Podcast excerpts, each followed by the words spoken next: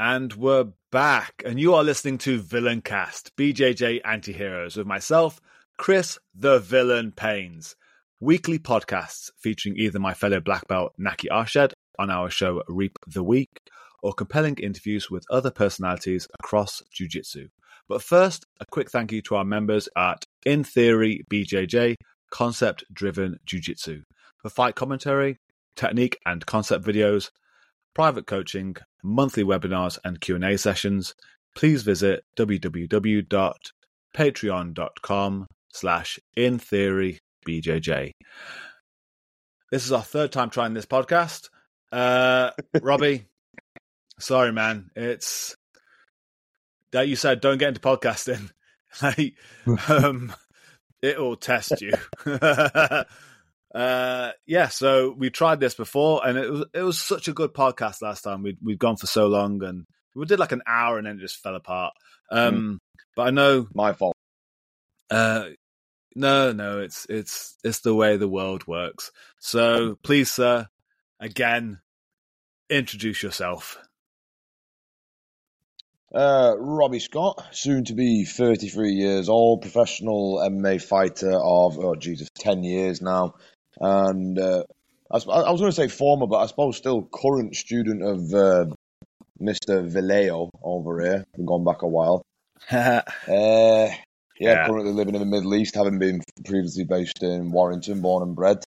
And from what I remember, we were discussing how leg locks don't work, and then the internet got angry that I said that, and it abruptly cut us off. So I think we're saying jiu-jitsu doesn't work. I think we're talking about leg locks in general, or they don't work on you. I remember, like, last time I was down there, I was trying to crank every leg lock on you, and you were basically laughing at me. So I was like, yeah. And then apparently the internet didn't like that, so it booted me off. You used to train up at Wolfslair when I first met. This is going back about 2012, 2011. It depends. Whenever Morg started with you, that's because I came down with Morg. So I think that must be 2010, 2011. 2010, 2011, yeah. So Morgan Earnley, very good mutual friend of ours. It must be about 2010, 2011.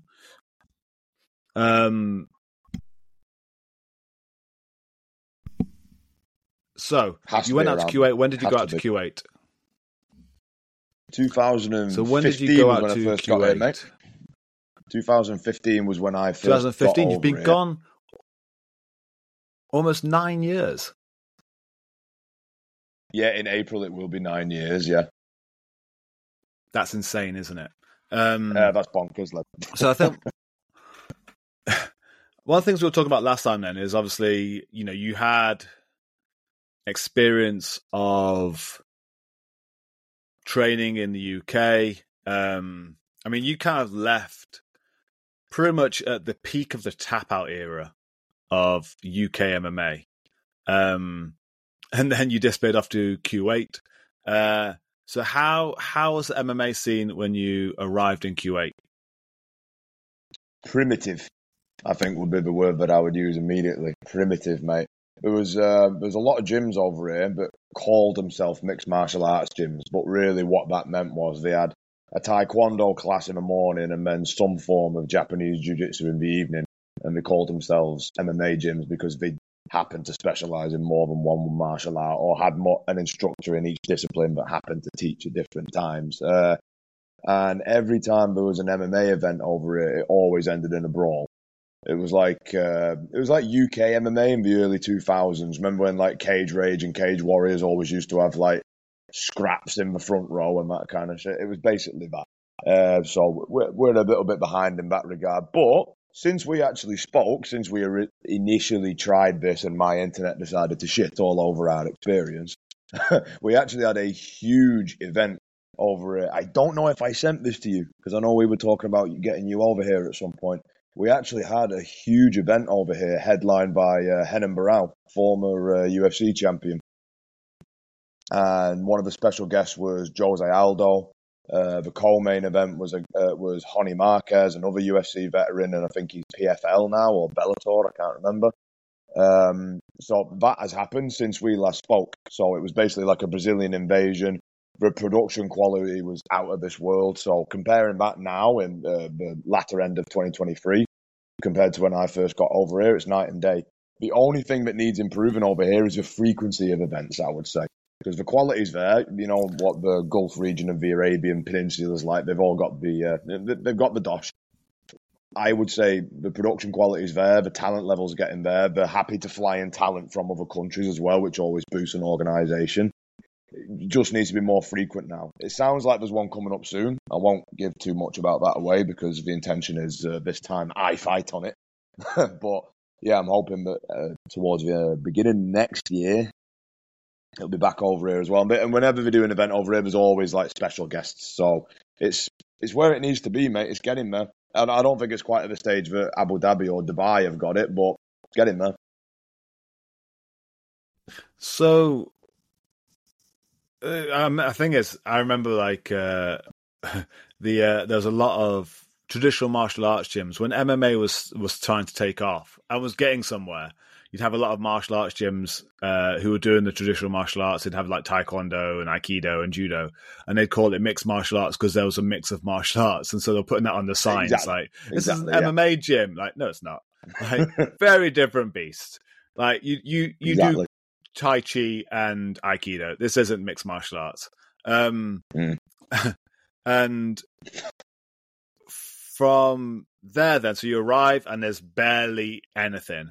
And I think this is one thing we kind of tried to touch on last time is that, you know, obviously it's been quite organic in the UK.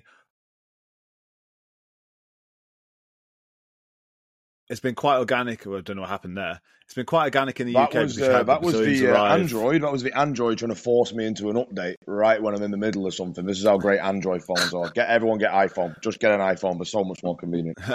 Jesus Christ, I shit myself then, lad. I absolutely shat a brick then thinking, oh, no, here we go again. When it went off again, I was like, not again. Not again. No, don't do this to us. Oh, mate. So, so it's been quite organic in the UK where we had, it was a slow growth, you know, you had the original kind of arrival of like, Maurizio Gomez, Braulio, Roger, and you know the jiu-jitsu kind of spread out. We had submission wrestling up in the north, and then MMA, you know, kind of grew out of there. So you had the Wolfslair, you had all the gyms around Nottingham and Leicester, you had London Shoot, so you had that time to simmer, and then you know we're now getting good MMA talent frequently out the UK. You know, we're actually getting champions through, which is insane. Yeah. But obviously you've been in Q8 9 years and it's gone from almost traditional martial arts gyms cosplaying to now what you're seeing now. So how was that development? How did it change in that short space of time? Obviously you've been in the gyms for that entire kind of space. What happened? Like how did it change? Like how did the training change in what way? I think once MMA events actually started occurring over here more frequently, that's what got people into it. And then there was, I think what you have to understand as well is that when I first moved here, Conor McGregor hadn't even won his first championship yet.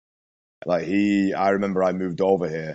And then a few months later, I went and visited home and I stayed up ridiculously late to watch him fight Chad Mendes for the interim title. I think that was 2015, yeah. And that was meant to be Jose Aldo, but Jose Aldo got injured, right? And then I came back over here and then eventually has the match with Jose Aldo. So there's a bit of like a simmer.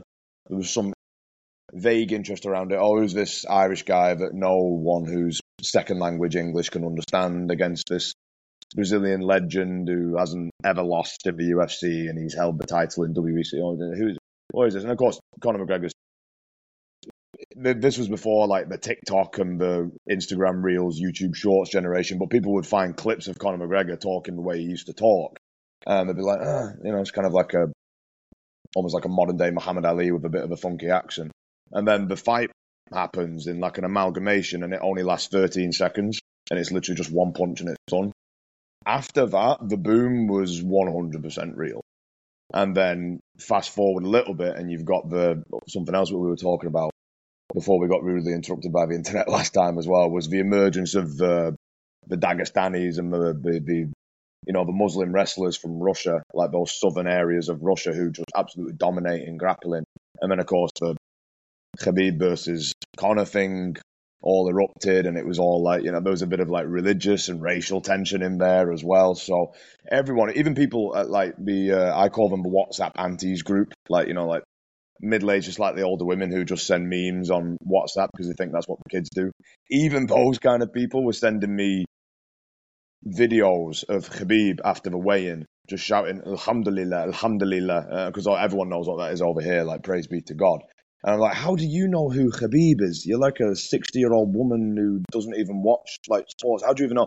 I mean, it's all over social media. So I think from that point on, and that was after the Floyd Mayweather versus Conor McGregor thing as well, I think it just became inescapable. I mean, he has, say what you want about Conor, depending on which side of the, you know, which side of the line you land on.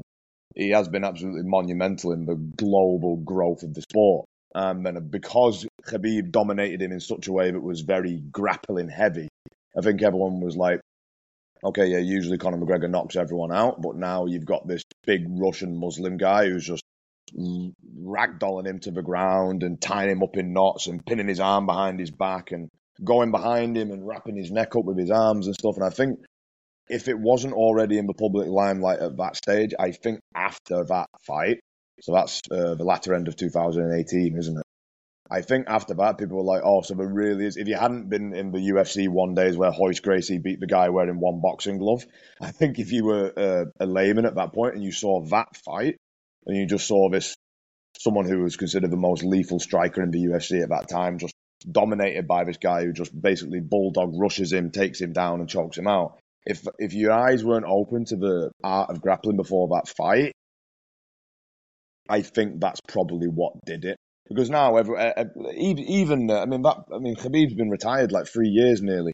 Even now in MMA gyms, people still quote Khabib.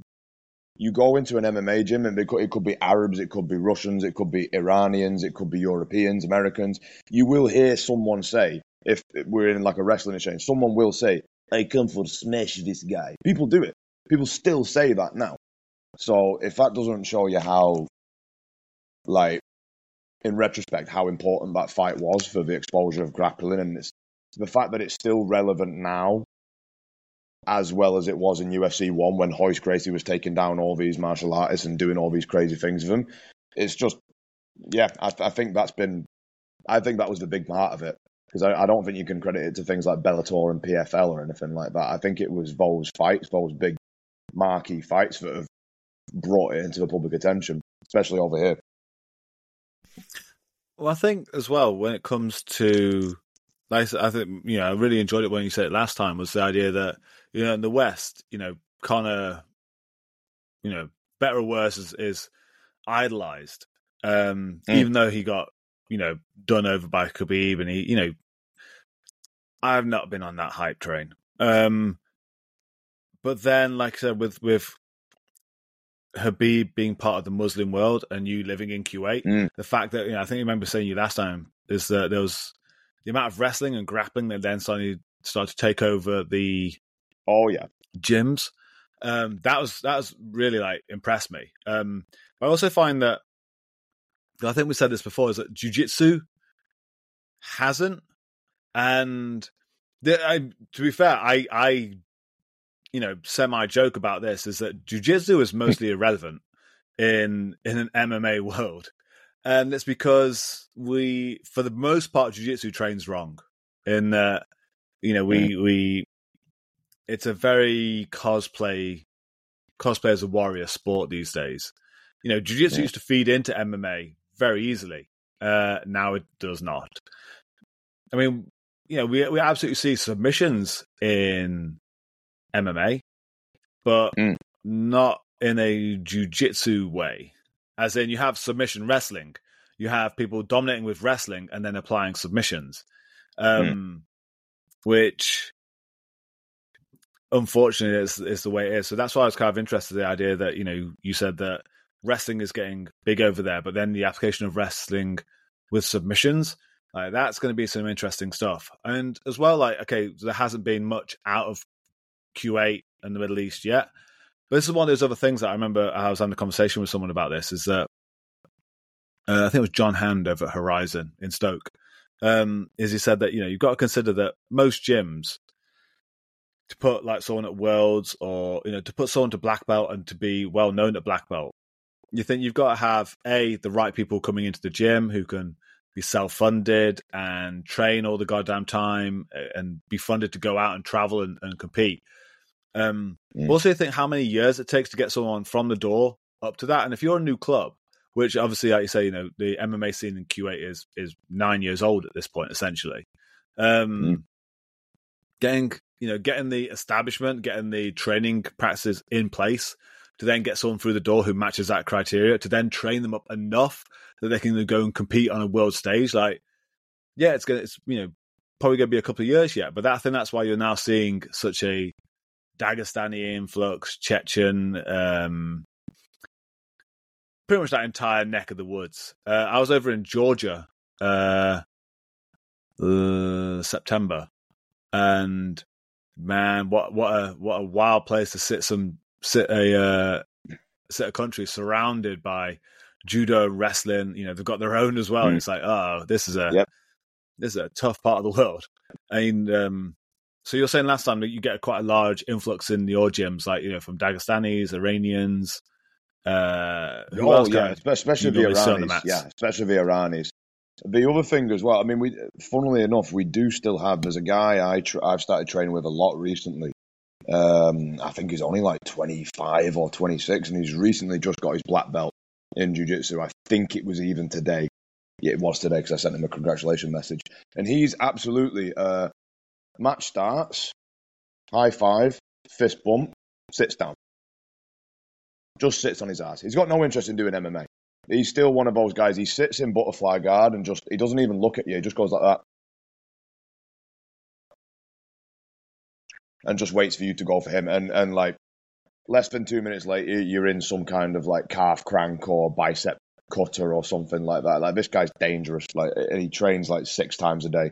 Akhil, by the way, if you are watching this, that's a shout out to you, by the way. Congratulations on your black belt. Well, there's guys like this who aren't really top pressure heavy wrestlers. There are still those guys who literally just, you know, remember that Simpsons sketch like maybe 10 years ago that said, climb on top of me and meet your doom. We still have some of those guys over here. And I tell you what, they go to the ADCC, which is here in Abu Dhabi, just a stone throw away. And dude, they win. They do actually win. There are some guys who just are able to sit on their ass, allow someone to climb into some kind of De La Hiva, butterfly, tornado, guard, whatever they've got. And they end up pulling something out.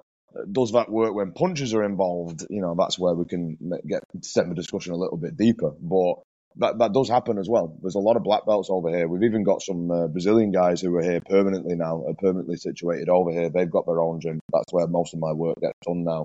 And the 2 main coaches, one of them's just gone back to Brazil for a bit. One of them's a very top-heavy pressure kind of guy, very stocky and strong. And the other guy is like tall, skinny, strong as well. He high-fives, fist bumps, and sits down and just waits for you to come to him. So there is still that variety of styles here. When people are around those styles, they're going to adapt whatever works for them.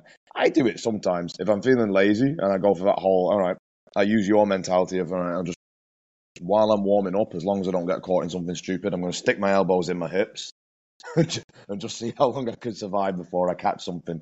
But we all do it.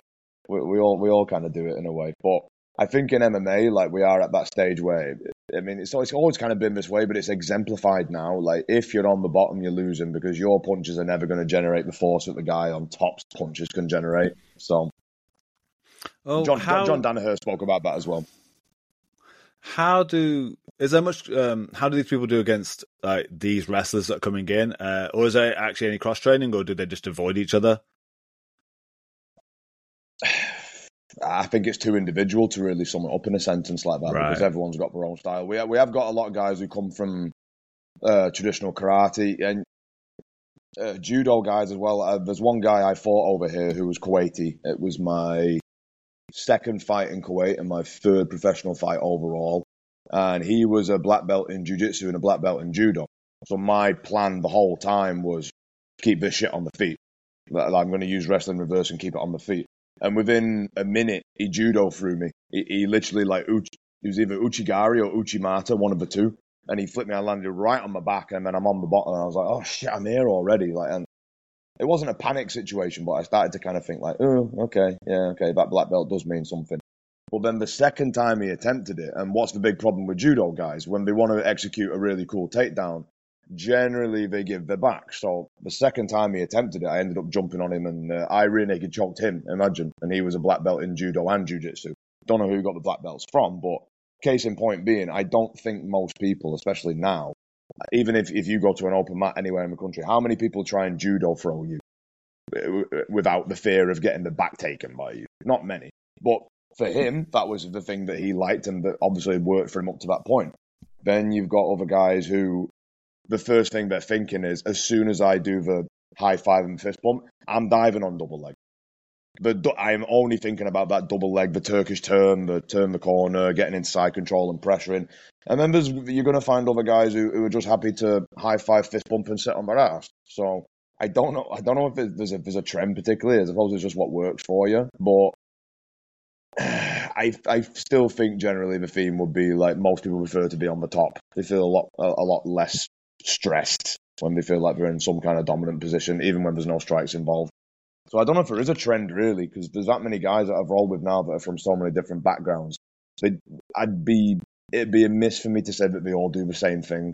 They all generally have their own style over here, and sometimes their former background of martial arts can influence them. Like mine, like with me being so into catch wrestling when I was around the Midlands, when I was training with you guys, like I'm learning all these like crazy chicken wing submissions and the leg locks, I don't know who's still there from when I was there, but I remember on the Facebook page everyone was saying, does Rob still leg lock everybody?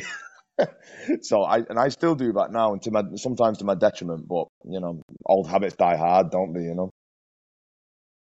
No, I understand that. I think the only person still around from your days is Morgan, because the next one longest is Nak, who's 2015, and you're gone by then, so yeah, pretty much. But that's jiu-jitsu. It's the generations of jiu-jitsu, isn't it? Yeah. Mm. You keep some, you lose most. And so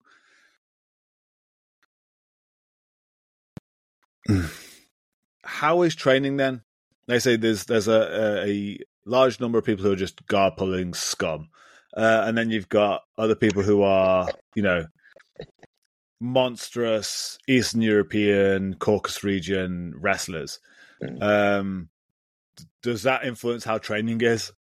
Since you've got animals around people who just want to choke and chill? Definitely when the strike's involved, it makes a big difference. But in just regular grappling, how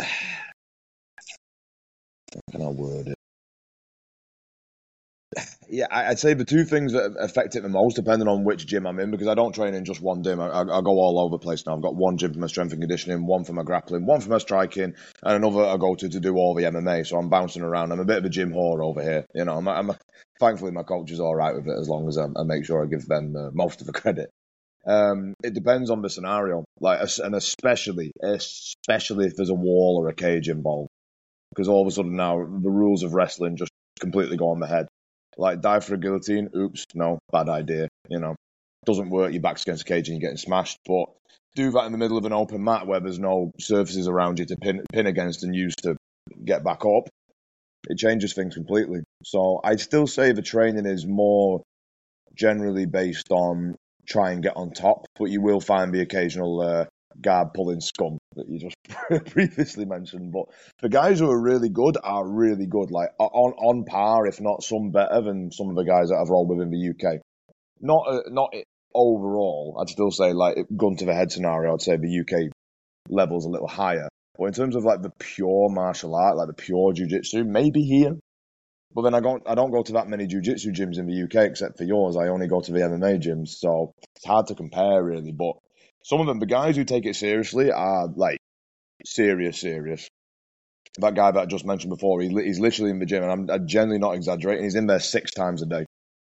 Like, wakes up at 3 a.m. and trains, like, every couple of hours. The dude's a freak.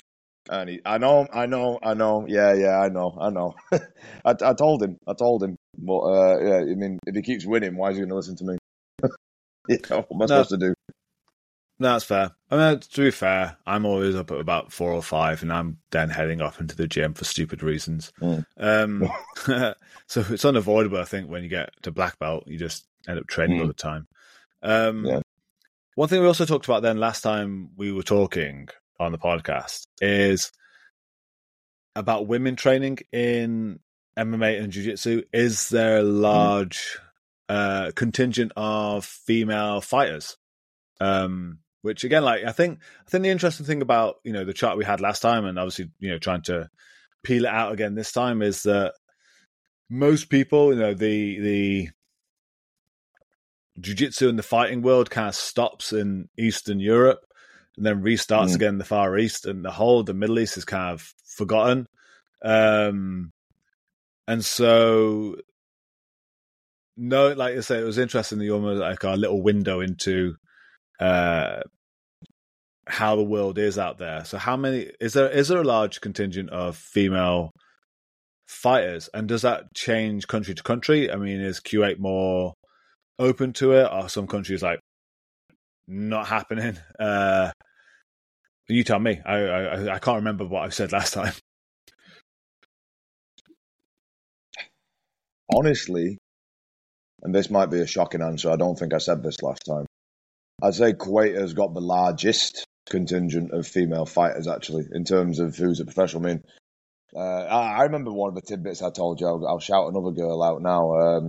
She's the only professional female fighter who wears the hijab to competition, the hair covering, due to religious purposes. And it's like, I think it's almost like wetsuit material. Like, so if she does get punched, it's not just going to slip off. I did see a female fight here for one of my professional fights on the undercard, and literally a referee had to jump in every 20 seconds because the girl's head covering was slipping off every time she got hit. But now this girl that I've trained with a lot, she's I think she's in UAE Warriors now, but she goes and trains in London with Brad Pickett and all those guys. She's the only professional female fighting athlete who actually wears the hijab in competition, representing Islam and Kuwait. So I think she's kind of like spearheading the whole movement towards females doing it now. And in my Muay Thai gym, there's a large group of females who are getting a lot better and improving. So shout out Fight Club Kuwait, by the way. So I've been to all the surrounding countries. The only one I've not been to is Iraq and Oman. They're the only ones I've not been to. I've been to all the others. In terms of all the gyms that I've seen, I'd say in terms of like percentage of females, I'd say Kuwait's the highest. And in terms of Kuwait, percentage of females that actually take it seriously and would submit themselves into competition, I would also say Kuwait again, 100%. Do the men and women train together, or is there separate classes? Both. They're separate and all together. Oh, okay. Yeah. Right, okay. That's. I gotta be honest. When I first arrived here, like, no, you wouldn't find a girl, like, especially no gi. Like, girls in no gi, generally that was a no-no. But now I think it's kind of accepted. But look, and I've seen interviews about this as well. I think it might have been Firas Sahabi, one of GSP's old training partners, I think, and he said, like, you know, due to my beliefs and my respect for the religion of Islam, I won't roll with women. Ooh, sorry if that makes you better than me, because I won't roll with a woman. And I heard it, I was like, this is interesting, because I get it and I don't. Like, me, I can only speak for myself. I can't speak for all men or all women or whatever. But the last thing going through my mind during a fight scenario is something inappropriate between a man and a woman, or otherwise, like. Fahad said that? Yeah. Oh. Yeah, he did. I heard an interview with him, and he said, I personally don't roll with women. I don't know if, I can't remember if he specifically said it was due to religious beliefs, but he said, I don't personally roll with, I'll coach, but if a woman asks me to roll, I won't do it.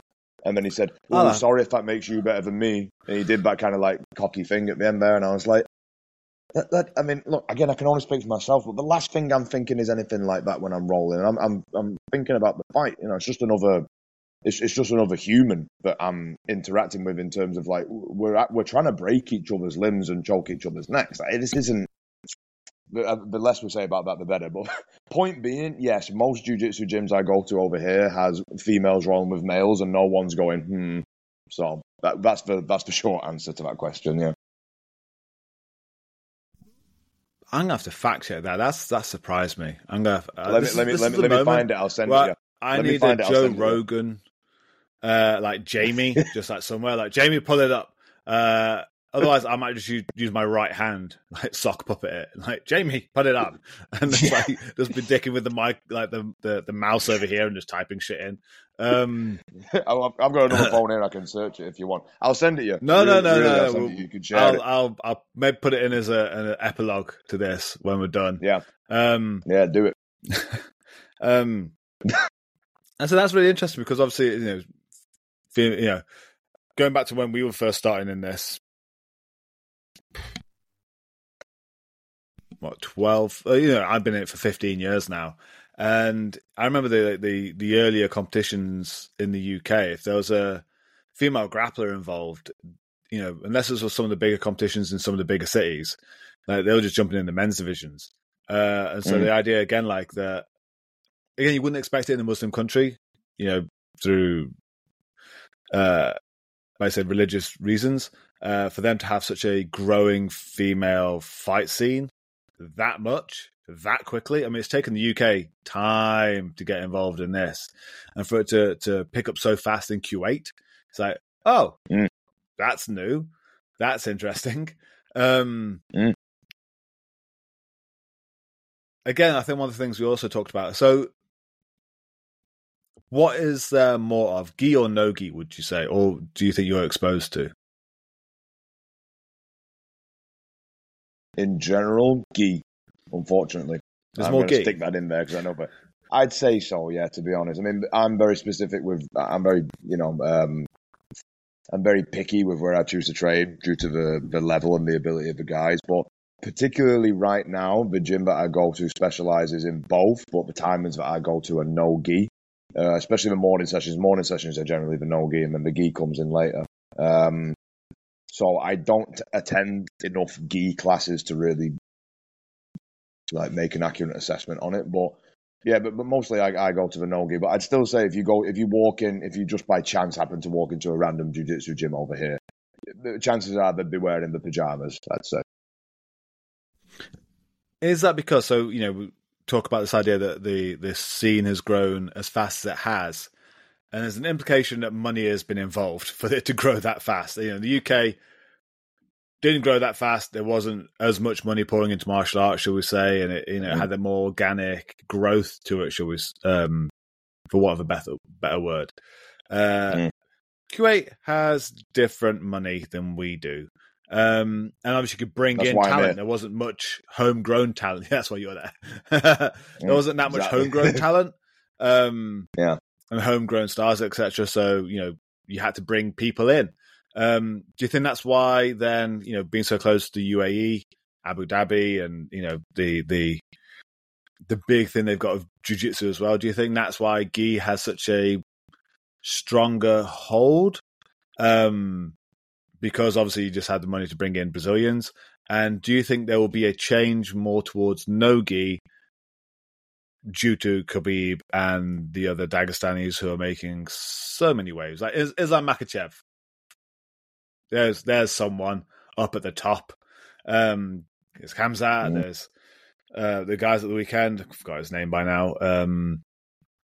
It's so huge right now. Do you think there'll be a shift? Are you seeing a shift, or do you think there will be a shift? I think it's already happened. It's already happened. Oh, okay.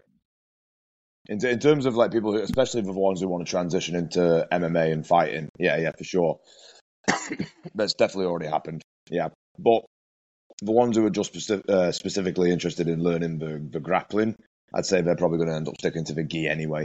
I suppose it's because of the tradition that goes with it. Like, because when jiu-jitsu guys first started taking off the gi, you probably remember that was considered an abomination by the traditionalists. The Gracies hated it when people started taking off the gi, Even in the early days of the UFC and Pride, like, people still fought in the gi with the MMA gloves. It was wild. It's not really recent now, but it feels recent just because of how significant it is. When Eddie Bravo rematched Hoyler in Polaris, remember that?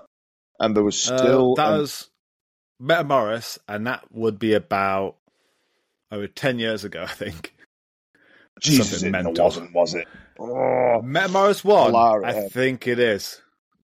Metamoris. Oh, I said Polaris, didn't I? But yeah, Metamoris is his baby, I think. But I remember there being an argument about the rules.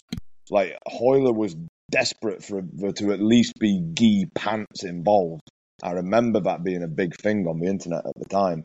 I'm sure that wouldn't happen now, but in the grand scheme of things, considering that the Gracies, like Helio and all those guys, go back to the early 1900s, the fact that let's say that was 2013, 14, 15, 16, something like that, the fact that that was still getting discussed, like, there's an argument. It's like when boxers argue over what size gloves they're going to fight in and what brand they're going to be in, and they send the corners in to check that they've wrapped their hands a certain way. It's very reminiscent of that. Like, we're arguing about pants.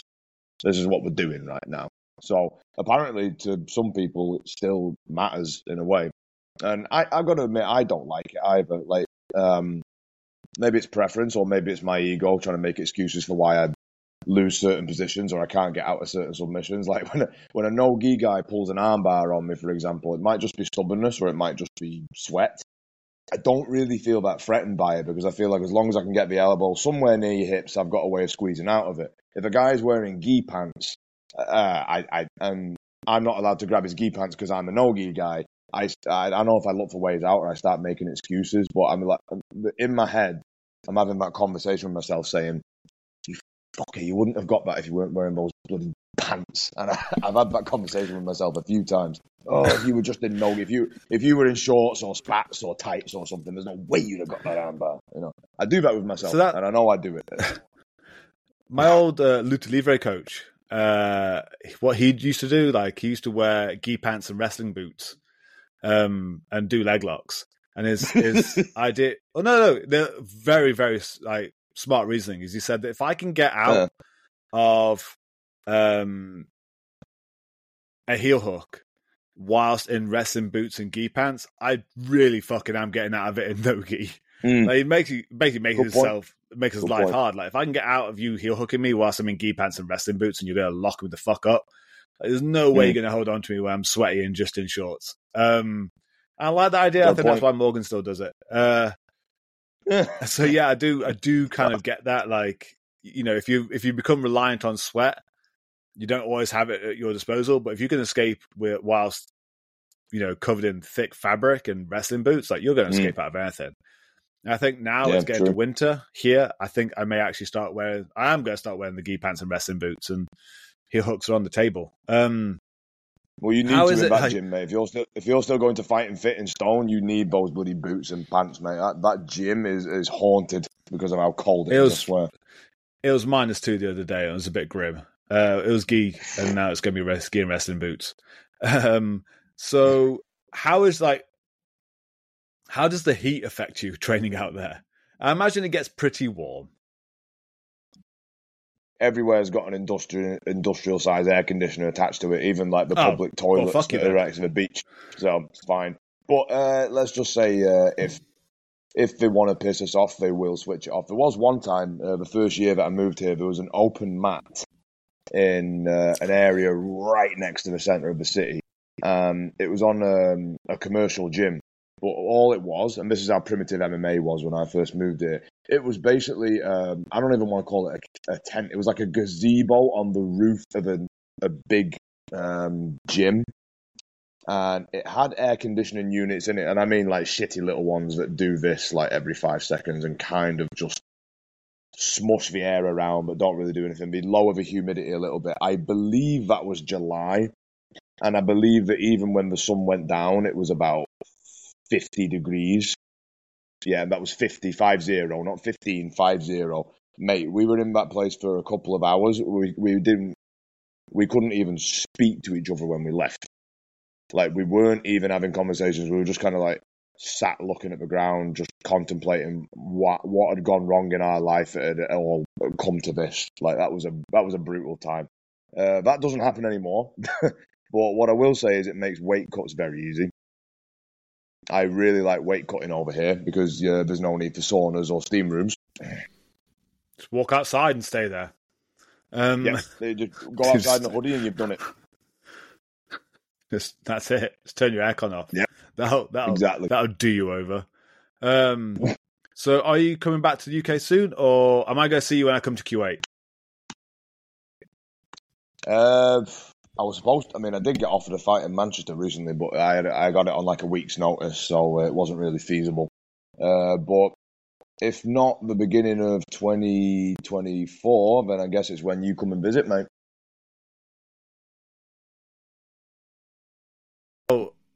Well, I'm booked up to like almost April now, like pretty solidly as well. I don't think I had like one slot left in February for 4 days, and then that's it up until end of March. So it will be. I don't know if you'll have a fight over here, or it'll be the point where I finally get out to Q8 and come train with some monsters. Either or. Well, hopefully you get another fight over here. It has been a while. I mean, when was that fight you had over here? It would be 2022? The one that you cornered me in was the end of 2021, and the one that Naki cornered me in was in 2022. Yeah. It's been that long. Yeah, wait. Fight scene's been rough, mate, I tell you. Really? Oh, dude. Yeah, I posted it on my Instagram recently. It was a flashback to exactly 2 years ago. It was 2 years ago yesterday that you were in my corner. And I was like, that's insane. Maybe 10 seconds away from, or maybe 2 rounds away if they'd allowed us to go 5 rounds. I'm still a bit pissed off about that. I could have done another 5 rounds.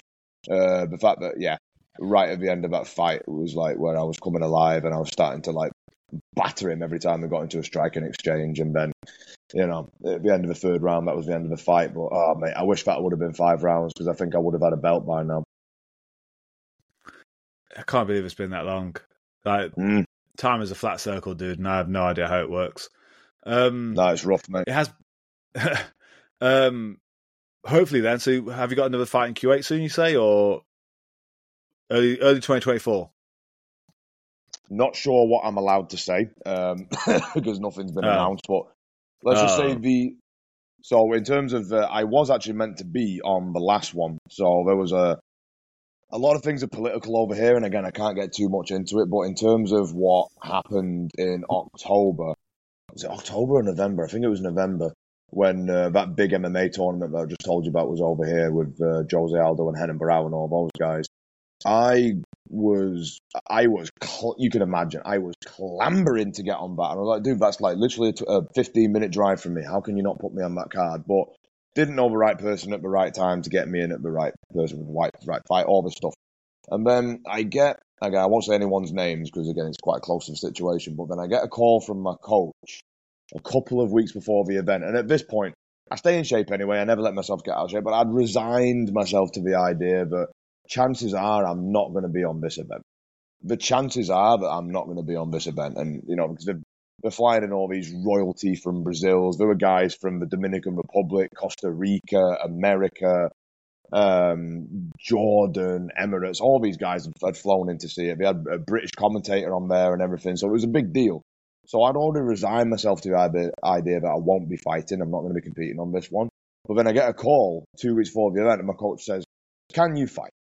Yes or no?" And I just absolutely said yes, didn't even blink. And he goes, "All right, we're hearing word that one of the guys who's on the card, there's a chance he won't make weight because he's like 30 pounds over the limit right now and he's only got 2 weeks to go." And I was like, well, it's doable, but okay. God. I'm ready anyway. God, I never let myself get heavy. Yeah, I know, mate. I know, but they do some stupid things in MMA, don't they, when it comes to weight cut. And then a week before the fight, it was like the Kimbo Slice treatment on The Ultimate Fighter. Like, "Oh, Robbie, you're in. Oh, Robbie, I hope you're ready. Oh, Robbie, this is your shot." Like giving me these little nudges everywhere. But I was trying not to get my hopes up. And it's like, yeah, it's looking this way. So, oh, we'll let you know, And then I believe I got the call on the Tuesday and the fight was on the Saturday. And I was only about maybe 4 kilos over the weight limit. So for me, that's not a lot. I get a call from my coach and he says, yeah, I think we got you a fight. And I was like, okay, great. And a few opponents have been sent to me at this point, but never materialized. And he said, are you ready? Because it's looking like that fight's off. And I was like, yeah, great. I'll jump in. No problem. What I didn't realize is the guy who was supposed to be fighting against the guy who was too heavy got his visa denied. So I thought I was going to be fighting him. And then they said, no, you're going to fight the guy who's 30 pounds overweight and probably isn't going to make the weight. I then find out that guy's one of my close friends over here. So I was like, well, I'm not accepting the fight until I've spoken to him. And then he basically said, I won't share all the details of the phone call, but long story short, I'm not going to be able to make the weight. Would you be happy to jump up? And I was like, jump up to what weight? What are we talking here? I promised my coach that I wasn't going to start dipping around in these heavyweight classes again. And again, without saying the exact number, it was basically 2 weight classes above where I fought last time. So instead of me fighting a featherweight, it would have been closer to welterweight. I am not a welterweight, dude. Like, I know my limits. I know what I'm capable of. I know I'm strong and I know I'm good.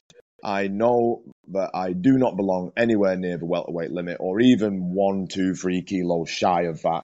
I'm a 6'6 kilo fighter. I'm not fighting over at 77. So at that point, I was like, yeah, no. And you know me. There's not a lot I say no to when it comes to throwing fisticuffs with folk. So, yeah, very long-winded story there, but that was the situation behind the last event because so many people, when they heard about the fact that there was a big MMA event in Kuwait, they were like, and you weren't on it? So then I have to tell that story multiple times, so I've gotten quite good at it now. But the word on the street is that it's going to be early next year, and I can't say the exact date or month, but word is it's going to be next year, and I've got it on good authority that I'm a shoo-in. So I'm just ticking over and staying ready, mate. Even if something came up on short notice before Christmas or just after Christmas, I'd still probably take it. You know what I'm like. No, I understand that. And by the sounds of things with the money influx and the interest that's kind of generating out there, it sounds like these MMA events are getting pretty big. And hopefully, like I say, if the timing's right, maybe I'll end up over there and be sitting ringside with you again. Who knows? Oh, mate, that'd be quality. Weirder things have happened. Yeah, exactly. Thank you for your time. I know it's getting late for you, and it's if it's getting late for me, it's definitely late for you because it must be past midnight by now. Half midnight. Yep. 20 past midnight, mate. It's already there. Damn. Thank you for staying up, dude, and having this chat. Like I said, it's all good, brother. I'm glad we've actually managed to get it to work, and I'm glad we actually got to the point where this isn't going to crash. I'm like, oh my God, we get to actually upload this now. It's survived. Touch wood. Yes. Hopefully, like I said, we'll get you back to talk and, once you've had your fight in the new year and see how things go. So what I will do, so I will put your Instagram handle and stuff like that on the description for this video. So anyone wants to go check out Robbie on Instagram, come say hello to him and ask him questions about the Q80 fight scene because it sounds like it's starting to explode a little bit. Going places, thank you for your time, dude. Going places. Cheers. Are you coming back home for Christmas? I'm not. That's a negative. No. I'm going to be around. I think I'm going to be dipping off to Bahrain in a week or two. But no, not UK shores, mate. No. Oh well. Mm. We'll have a Christmas without you. Yeah. Either way, another one. Another one, yeah. He's not here, that Nick. Yeah. The ninth in a row. Yeah, I was gonna say it's not that often. Well, like I say, if you get an MMA fight over here, let me know. Otherwise, I'll see you in Q8, sir. Here's hoping, mate. Let's see how it goes. Take care, dude. Nice one, mate. Ta-ra. Cheers.